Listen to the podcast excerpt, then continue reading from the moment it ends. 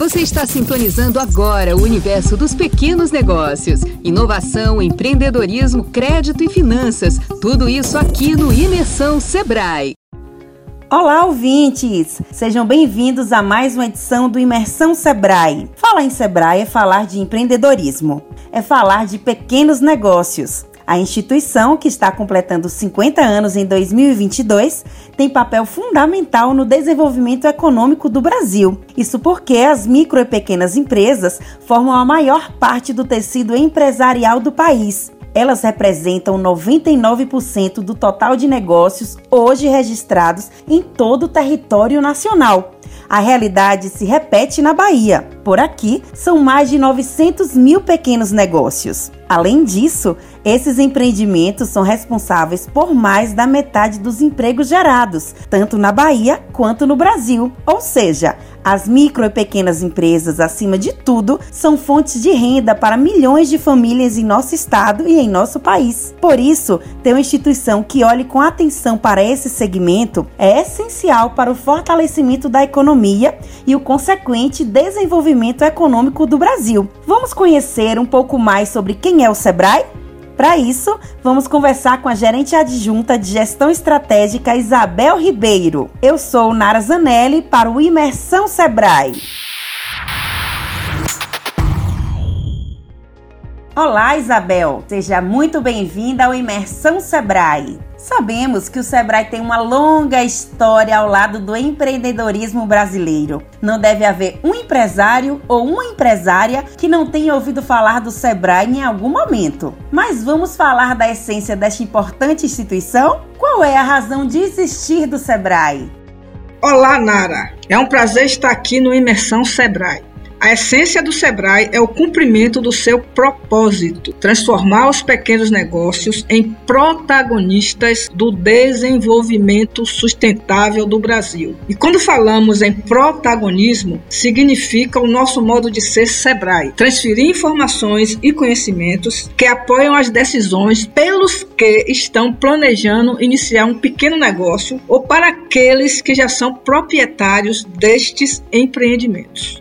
E Isabel, essa missão é fundamental para a nossa economia, correto? Afinal, as micro e pequenas empresas têm bastante representatividade e força na geração de emprego e renda, não é mesmo? Veja bem, Nara, é muito importante contextualizar essa questão da representatividade e da força dos pequenos negócios para a geração de emprego e renda inclusive em áreas e segmentos que não são de interesse dos empreendimentos de médio e grande porte. Contudo, precisamos fazer uma reflexão sobre o custo social assumido por esses empreendedores, que muitas vezes não procuram o apoio legal, contábil, financeiro e tecnológico. Então é preciso sensibilizar cada vez mais outros atores no ecossistema do empreendedorismo para que, de fato, deem um tratamento diferenciado nos aspectos tributários, de acesso a crédito, ao mercado, principalmente mercados institucionais, compras públicas. Em complementação, Nara, em que pese a importância socioeconômica das MPS, é necessário que se tenha políticas públicas que estimulem a criação e ampliação dos empreendimentos de médio e grande porte, para que as micro e pequenas empresas encontrem oportunidade de inserções nas cadeias de fornecimento desses empreendimentos. Há um risco muito sério para a produtividade de um país quando aposta muito fortemente nos pequenos empreendimentos, sendo, inclusive, um fator de risco para os indicadores de produtividade do país nas cadeias globais. Vamos falar agora de algo bem básico, mas que algumas pessoas podem ter dúvidas porque o nome Sebrae é muito forte e muito conhecido, mas nem todo mundo sabe exatamente tudo que o Sebrae pode fazer. O Sebrae é uma instituição privada, correto? Como ele apoia na prática os micro e pequenos negócios? Vamos esclarecer para o nosso público, Nara.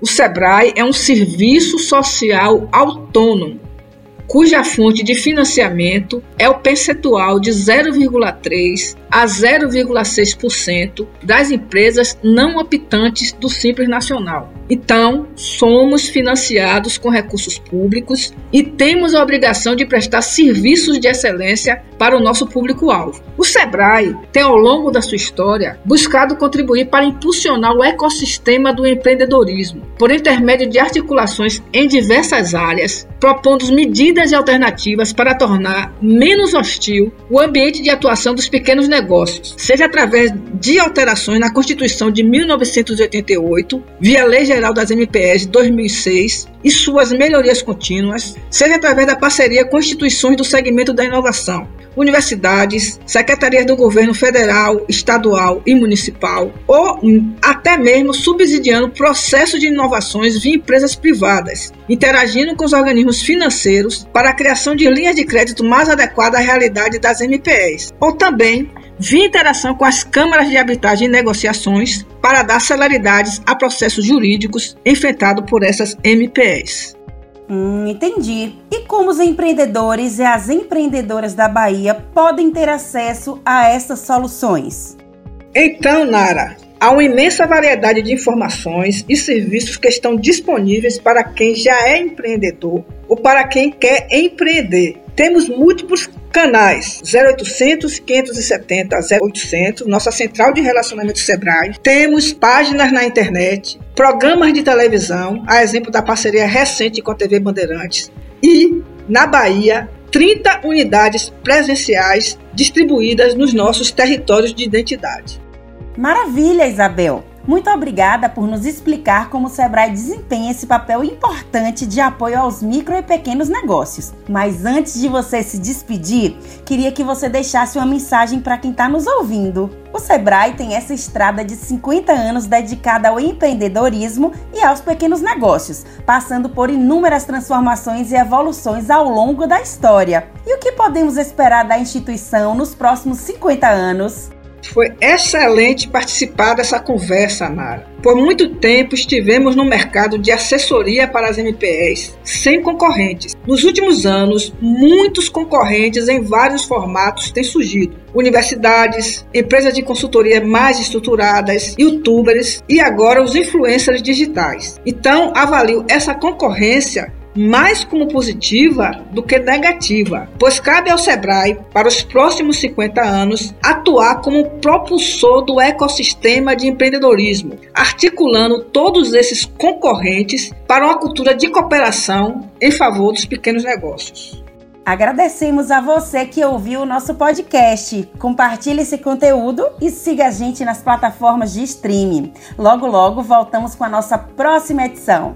Até já! Você ouviu o Imersão Sebrae, um oferecimento da agência Sebrae de Notícias. Siga o Sebrae Bahia nas redes sociais e acesse o www.ba.agenciasebrae.com.br.